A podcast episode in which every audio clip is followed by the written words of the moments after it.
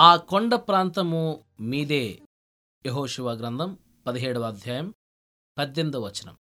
ఉన్నతమైన ప్రదేశాల్లో నీకు చోటు ఎప్పుడూ ఉంటుంది. లోయ ప్రాంతాల్లో కనానీయులు ఉన్నప్పుడు నిన్ను వాళ్ళు తమ ఇనుప రథాలతో అడ్డగించినప్పుడు కొండలపైకి వెళ్ళండి. ఎత్తైన ప్రదేశాలను ఆక్రమించుకోండి. దేవుని కోసం నువ్వు ఇక పని చెయ్యలేని సమయం వచ్చేస్తే పనిచేసే వాళ్ళ కోసం ప్రార్థన చెయ్యి.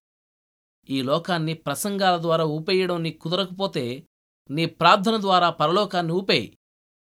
పల్లపు భూముల్లో నీకు ఉపయోగం లేకపోతే సేవకు తగిన బలం ఆర్థిక సహాయం లేకపోతే నీ చురుకుతనం పైవాటిల్లో పరలోకంపై ప్రయోగించు.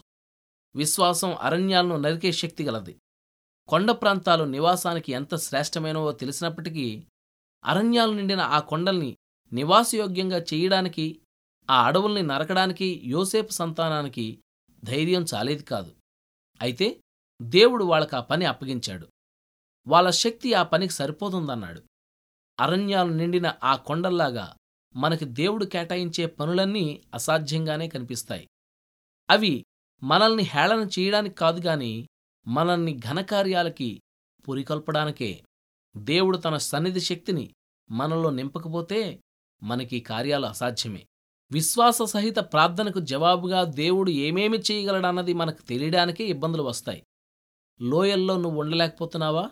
కొండల్లోనికి వెళ్ళి నివసించు. బండరాళ్ళలో నుండి కొండతేని సంపాదించుకో. అరణ్యాలు కప్పిన కొండచర్యలను సస్యశ్యామలం చేసుకో. ఈ కవిత విను. మనం దాటలేమనే నదులున్నాయా? తొలచలేమని వదిలేసిన పర్వతాలున్నాయా? అసాధ్యమనుకున్న పనుల్నే చేపట్టేది చెయ్యలేమన్న వాటినే మేము చేసేది.